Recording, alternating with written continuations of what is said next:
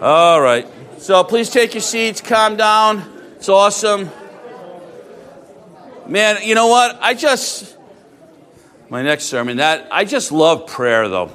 Just love when we come together as the body of Christ and we pray, we go to the altar, we lift things up together. There's just something, two or more gathered, I am in your midst. It's just so powerful to me. You know, and, uh, and don't you agree that then when we say, all right, get up and say hello to somebody, you just want to like go to everybody and, and you're all fired up and the electricity's just running because the Holy Spirit's moving. It's good stuff. So praise God for that. That we can come together as a fellowship, especially in a country that allows it. Amen. Amen, right? Maybe we don't amen that enough, right? So, all right, so as brothers and sisters in Christ, there's something that we're all faced with, something that we're called to do by God, something that really comes with the territory, so to speak. And it's something that doesn't really change depending on what country you live in, where in the world you live. Your circumstances may change, but in essence, what we're instructed to do doesn't change. and simply put, it's living our life out in Jesus Christ. It's following God's will as we make choices going forward. It's truly loving the Lord by obeying his commands staying on a path of righteousness by choice.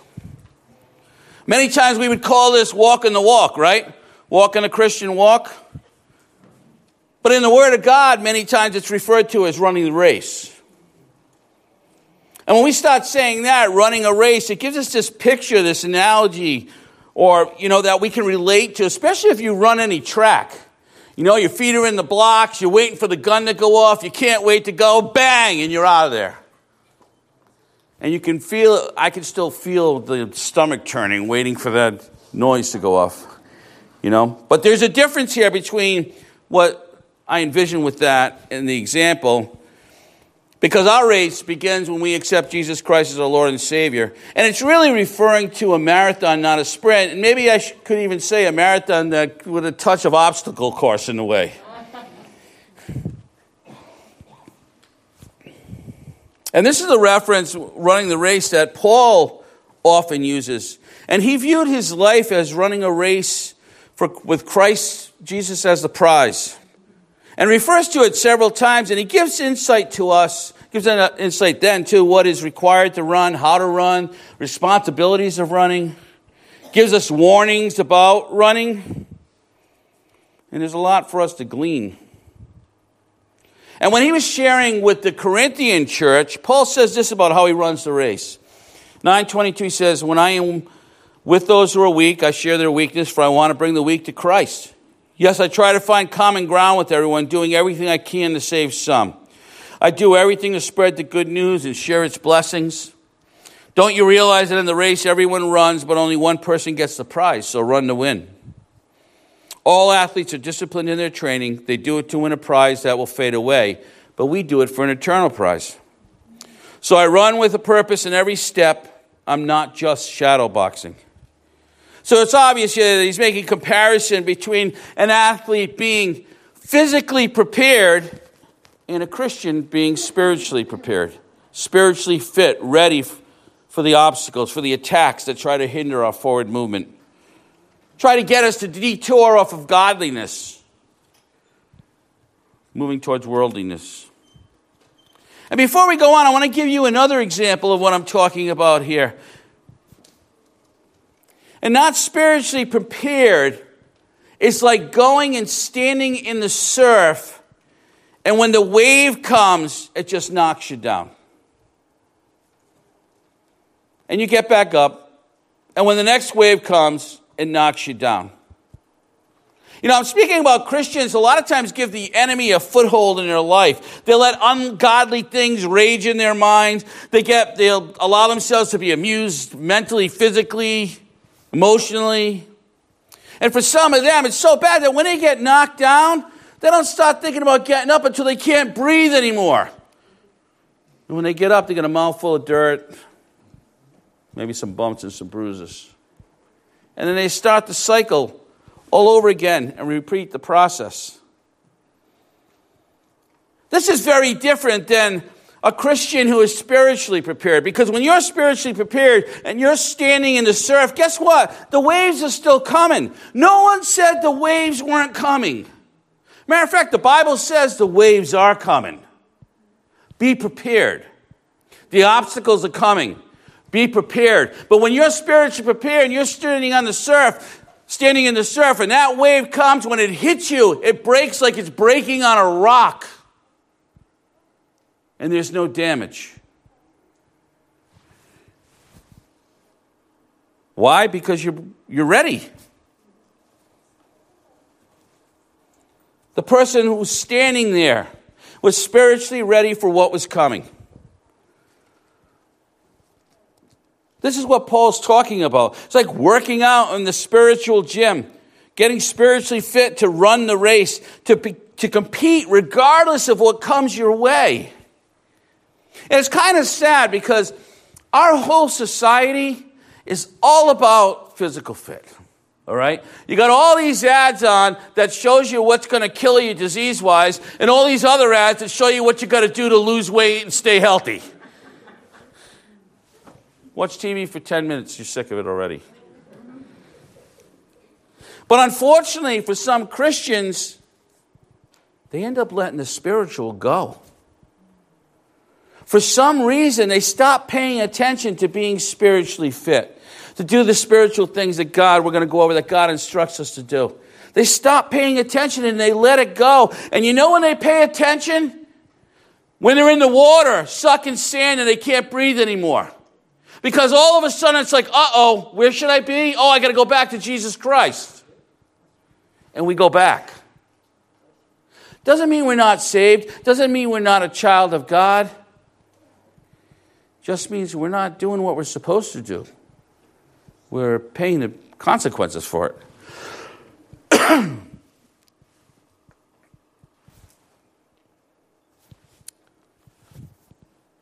These are the ones that get knocked over and they have a hard time recovering because they're not spiritually ready. For Paul, he kept his eyes fixed on Christ. For, for him, certain things were absolutely crucial to him running the race. And one of those things was discipline. He knew that to stay on course, you had to be disciplined. And he makes a comparison to the preparation of the athletes who were going to compete in the games. And this one is Isthmian Games. And the Greek athlete would just discipline their body in order to win. And Paul was talking about this, and he's talking about self denial when it comes to wants and desires of the physical. To a rigid discipline that doesn't allow one to give into the flesh, but rather to follow the Spirit of God. This is the discipline that for the Christian stops us from following the other Trinity, me, myself, and I. This discipline sets our minds on the kingdom of God. And instead of the body telling what our mind what to do, Paul, like an athlete in training, is making his body a slave to righteousness. In his renewed mind, he's making his body do what's right. It wasn't about feeding the flesh, it was about starving the flesh. It was about bolstering the spiritual. And it was something that he continually worked at as he ran the race. And listen, I want to make a point here. You know, we sang, I'm no longer a slave to fear. And we're not. But don't be afraid that fear is going to rear its ugly head again in a different situation. But we know who to go to because we're not a slave to it. We rebuke it in the name of Jesus Christ. Same thing with the struggles. They're going to come up. Doesn't mean that they're gone. You can be delivered and have never have a problem again, but not always. When they came up, you beat them down in the power of God and let the Lord do the battling for you. That's one of the things that people don't understand. When we say we're no longer a slave to fear, it doesn't mean we're never going to have fear. Just what do you do with it when you get it? You don't let it control you. You control it through the power of Christ, power of the Holy Spirit.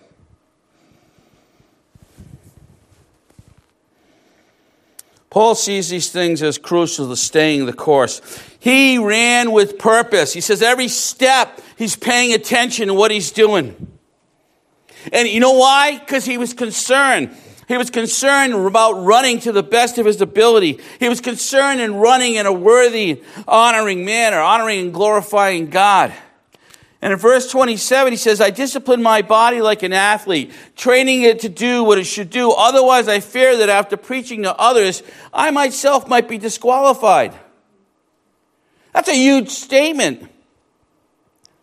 And it doesn't make sense to think that Paul is talking about disqualification in terms of eternal salvation because of many statements he made in Romans and Ephesians and 2 Corinthians concerning a new creation and being justified and declared righteous. Paul went above and beyond to practice what he preached so that he would not find himself disqualified before men. He was concerned about running a race in a way that was not righteous and that his actions might be brought against the gospel that he was preaching. That people would not believe him, that people would disapprove of him. That he would have a testimony that caused him to be an ineffective witness for Christ. And he was concerned about this. In the Isthmian Games, the athletes were examined to see how they performed. And if they did not meet the standard, if they did not meet the rules, they were out. They were disqualified. They were gone. He was concerned. And so he went above and beyond to make sure that he practiced what he preached. He understood that this race lasted the whole time we're on this earth. That it would be a race of endurance, it would be a race of perseverance, of spiritual readiness and discernment. And that the obstacles were going to come. And Paul explains as we're living this life, as we're running this race, who we should follow, who we should emulate, who we should copy. And he also explains who we shouldn't. And he gives clear warnings to the Philippian church. And he says this in Philippians 3:14, I press on to reach the end of the race and receive a healthy prize, excuse me, heavenly prize, for which God through Christ Jesus is calling us. Let all who are spiritually mature agree on these things. If you would disagree on some point, I believe God will make it plain to you. But we must hold on to the progress we have already made. Dear brothers and sisters, pattern your lives after mine and learn from those who follow our example. So he's telling them, follow someone that you know is righteous, who's doing, who's on the right pattern, on the right path with Jesus Christ, his eyes fixed on Christ. And then he goes on in verse 18, he says this, For I have told you often before, and I say it again with tears in my eyes, there are, there are many who conduct, conduct shows that they are really enemies of the cross of Christ. They are headed for destruction. Their God is their appetite. They brag about shameful things and they think only about this life here on earth. But we are citizens of heaven where the Lord Jesus Christ lives, and we are eagerly waiting for him to return as Savior. Listen, he's speaking about people in the church And he's saying there are those in the church who are talking a good game, but when you really look at their actions, it shows where their relationship with Jesus really is at. And he could be speaking about proclaiming Christians who are Jews who are still leaning on the law of salva- for salvation here. But most commentators believe he's speaking about Christians who are using their freedom in the wrong way who are giving into the desires of the flesh and not always submitting to the Spirit. And he's warning them don't pattern your life after these individuals, don't copy their actions. Listen, it's often uh, we have struggles of our own and we want to get down and play in the mud. It's worse if there's someone aside of you in the church who's already playing in the mud and wants to come alongside you and drag you down with them. You see, because when we have those wants and desires to do that, we have a tendency to tolerate. We have a tendency to look at people and go, oh, I know they're doing the wrong thing, but we want to cut them slack. We want to sugarcoat. What's Paul calling them here? Enemies of the cross. Would we say that? No. I'm sorry. We wouldn't say that. We would shy away from saying that. That's too strong of language. Paul's calling them enemies of the cross. And the best thing here is he's making it so black and white because he's not talking about helping them. He's talking about those who are not enemies of the cross staying away from them and making it clear that they're not doing the right thing. This is something that we have to be on guard against in the body of Christ. Those who proclaim to be Christian and then they live this lifestyle of self. Maybe they are running a race, but it's certainly not one of faith. Most likely one of self glorification and accomplishment. They even made pitch the Lord a bone every so often. See, they go and they, they do all this stuff and they're running this race and it's all about them. And then all of a sudden they're like, oh, Lord, thank you, Jesus. When nothing they ran for had anything to do with Jesus Christ. Nothing to do with the gospel, nothing to do with souls being saved, nothing to do with planting seeds, nothing to do with eternal salvation. And they get to the end and they go, Well, thank you, Lord, and everybody melts. What was that race for? Be careful.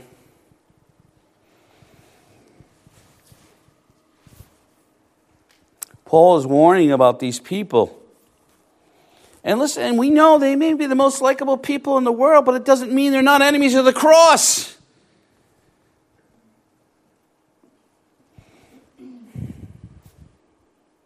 And if you follow them, they will lead you in the wrong way. So pay attention and start running.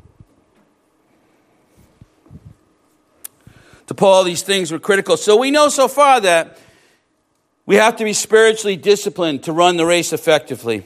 We should make sure that we are running the race for Christ in Christ with our eyes fixed on Christ and not a race of selfishness with spatterings of godly praises here and there. Should always ask ourselves the race that we're running, does it involve the gospel? Does it involve Jesus Christ? Does it involve eternal salvation? Is it focusing on anything that has eternal benefit? Or is the race we're running have no eternal benefit at all because then it's not a race of faith?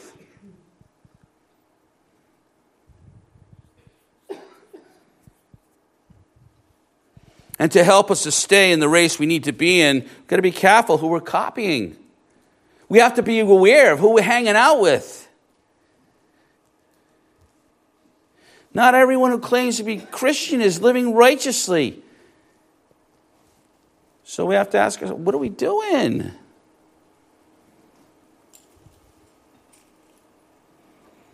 Be safe and follow Paul's examples and those who are walking righteously.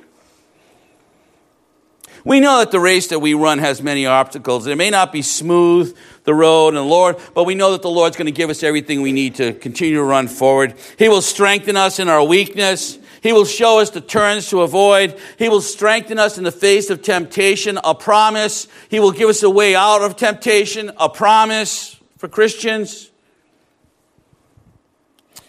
So, as Christians, we should expect the hindrances, should expect the bumps in the road, should expect those who would come against us. Listen, we should expect to be hated. I talk to people and they get so upset when someone hates them because they're Christian. The Lord said, expect it. You're going to hate us because they hated him. The world hated him. But unfortunately, for some people, as soon as they run into that hatred and that persecution, they stop talking about Christ. Listen, don't glorify them, glorify God.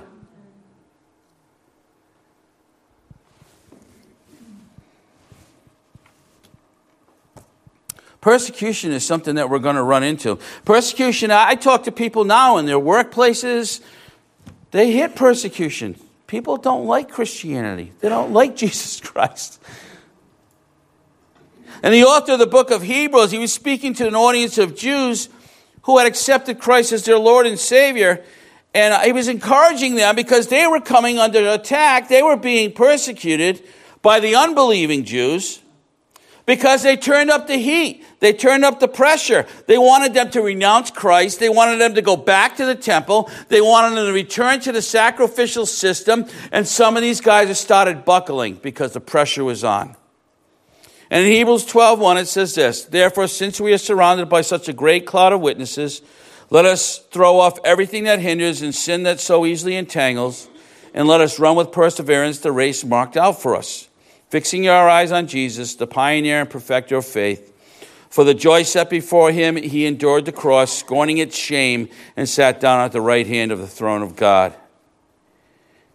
This is what's said to that audience. And listen, we can relate to them because to them there was this pulling going on and this persuading going on and maybe even this nudging going on because the people wanted them to return to their way of life, wanted them to go back. They were being tempted. And the same thing happens to us because the world wants us to go in the opposite direction. The temptations pop up. If we're hanging with the wrong people, they want to draw us in their direction away from Jesus Christ. To return, listen, we are new creations, but the stuff that we used to do, the enemy knows what we like. Said this before. He knows the Christmas paper that we like, the color, the bow, the ribbon. And when he wraps the package, when he wraps the temptation, it appeals directly to us. And he knows it. And in our old life, he knows what we did. And so he sets it out there. And he wants to draw you back. He wants to draw you in to what you used to be, and you're not that anymore.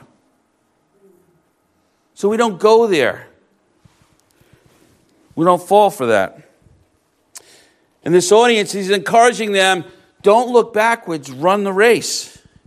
In the Hebrews, it's clear that when we run the race, we live for the Lord, we need to shed all unrighteousness. We need to throw off all sin. You know, when I say this stuff, shed all unrighteousness, throw off all sin, these are choices.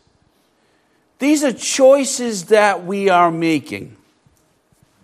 And if you're not choosing to do that, you reap what you sow. If you're not choosing to do that, there's consequences. If you're not choosing to do that, don't whine. Sorry, that's hard, but that's true. If you refuse to say no in the power of God and proclaim to be a Christian, what is that? And the beauty of that is we can say no in the power of God.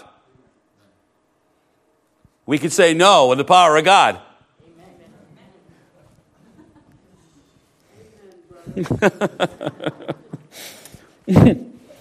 so these are choices that we make. We take we got to take the righteous action in our own life to say no to choose Jesus as opposed to desires, relationships that we know are li- people who are living righteously. Are you getting the picture about being in spiritual shape, spiritually disciplined, making the right choice?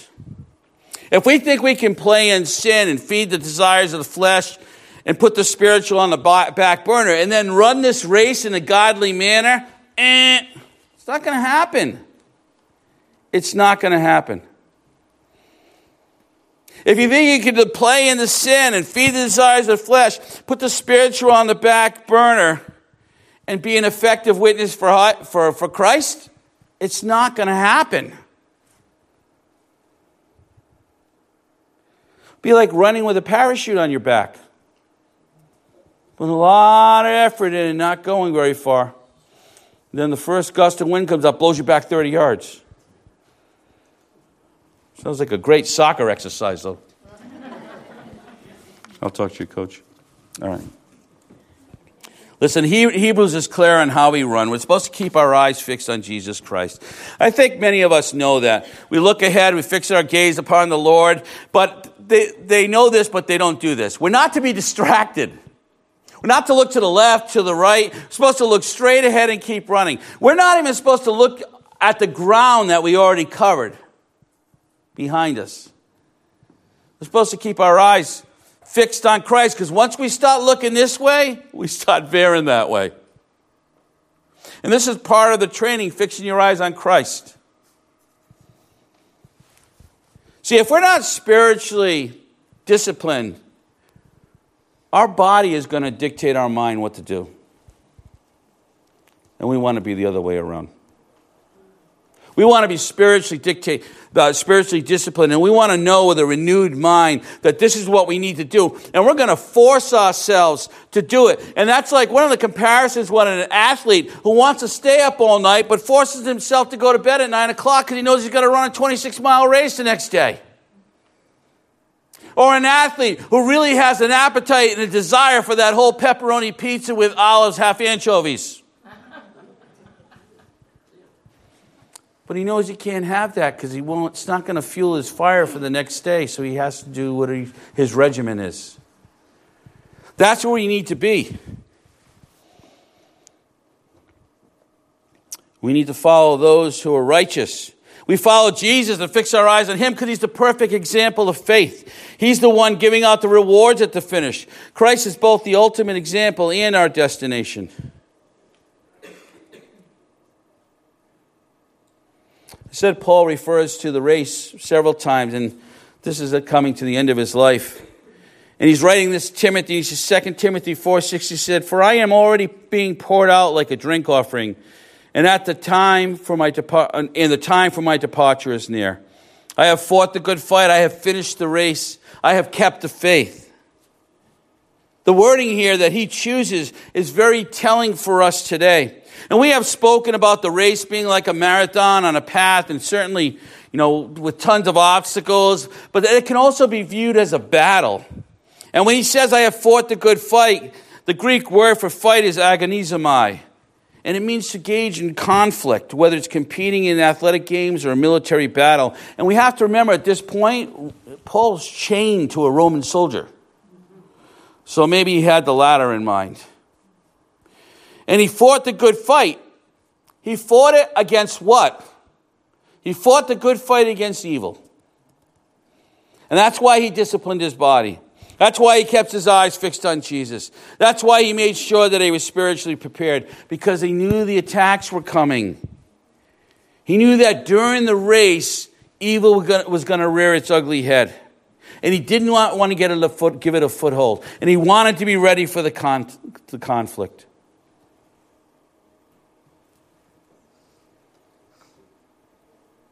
Listen, today I'm hoping that the Lord, the Holy Spirit, is speaking to you about your own race.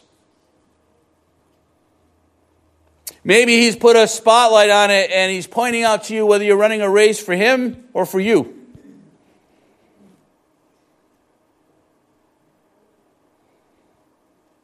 Maybe you have been running a race. Maybe there's been plenty of obstacles. Maybe it's been a battle and you're tired and you're coming to a point when you're thinking about stopping or calling it quits.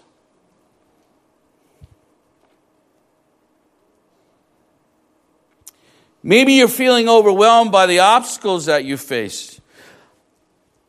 I want you to be encouraged because you're not alone. I want you to be encouraged because you know Jesus Christ, your Lord and Savior, is there. He's not over there, He's here. To fix your eyes back in Him, back on Him, and He'll strengthen you. Today, after maybe we've said all this, that you're becoming aware that you are following somebody who's has, whose pattern speaks to being an enemy of the cross and not a Christian.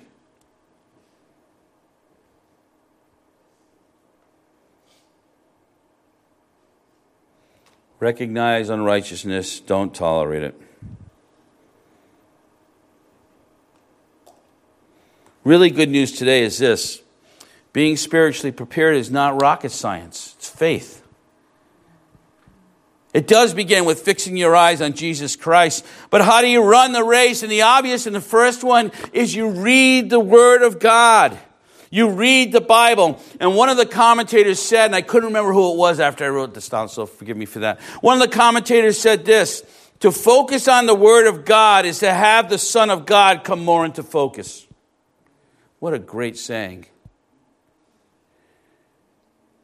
John 5:39 said, "You study the scriptures diligently because you think that in them you'll have eternal life. These are the very scriptures that testify about me." If you are always getting into the Word of God and reading it, you will be drawn to Jesus Christ. Your eyes will be fixed on Christ. And then we're supposed to pray. In Matthew 26, 41, it says, Watch and pray so you will not fall into temptation. Spirit is willing, but the flesh is weak. We press into our Lord and Savior because it's His strength that's going to get us through. We press into our Lord and Savior because when we stand in the surf, we want Him with us so that wave's breaking over us, not breaking us.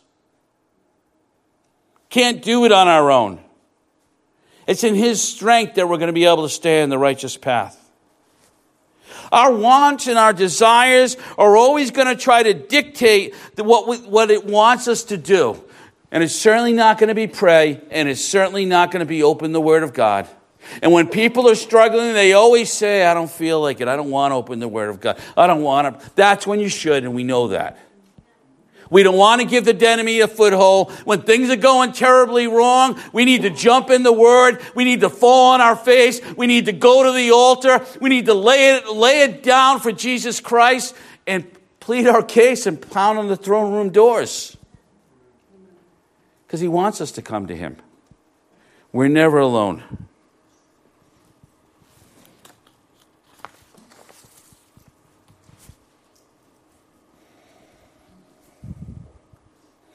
We have to be especially discerning about what people say, what they do, who we hang out with. We have to be careful of who we're allowing to speak into our lives. Who's setting our path before us? God or some good friend? Galatians 1 6 said, I am astonished that you're so quickly discerning the one who called you to live by grace in Christ, in the grace of Christ, and are turning to a different gospel, which is really no gospel at all. Evidently, some people are throwing you into confusion and trying to pervert the gospel of Christ. Listen, that's something that's prevalent today, twisting of the word all the time. Be on guard against it.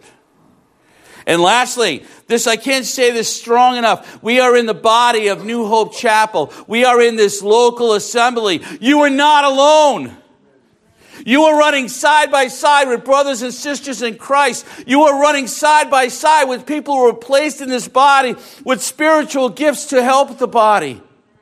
Don't think you have to go it alone because you shouldn't go it alone.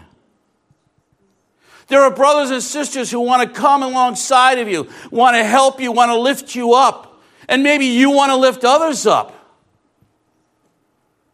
Too much isolation going on.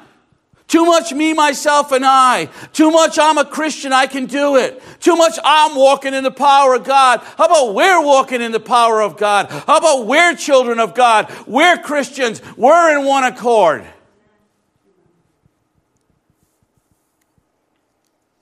It's an awesome thing. And when people come to you, listen, it's not always going to be what you want to hear. Because maybe they're going to say something that you're not doing right. But it's not about tearing you down, it's about correcting you because they love you. More powerful together than separate. Two or more gathered, I am in your midst. Amen. So Hebrews 10:23 says this, "Let us hold unswervingly to the hope we profess, for he who has promised is faithful, and let us consider how we may spur one another on toward love and good deeds, not giving up meeting together as some are in the habit of doing, but encouraging one another, and all the more as you see the day approaching." I see the day approaching, and I see people becoming in the habit of not meeting. And it's not okay. It's not okay spiritually. Fellowship is part of being prepared spiritually. And you're missing out if you fall into that category.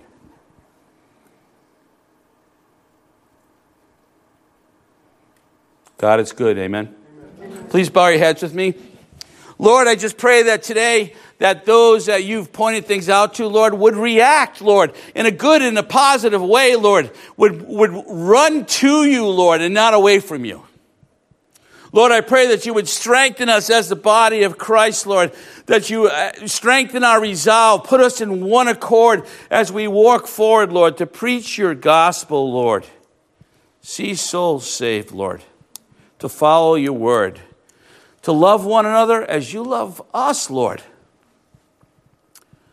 Lord, I pray that each person today would be filled with the Holy Spirit, Lord. I pray that they would see the world through your eyes, Lord. I pray that they would stand in the surf and let the wave break over them and not break them. Lord, we love you. We thank you that you loved us first. And we pray this in the name of Jesus Christ, our Lord and Savior. And we all said. Amen. Praise God. Go with the grace of God. Let's go eat lunch.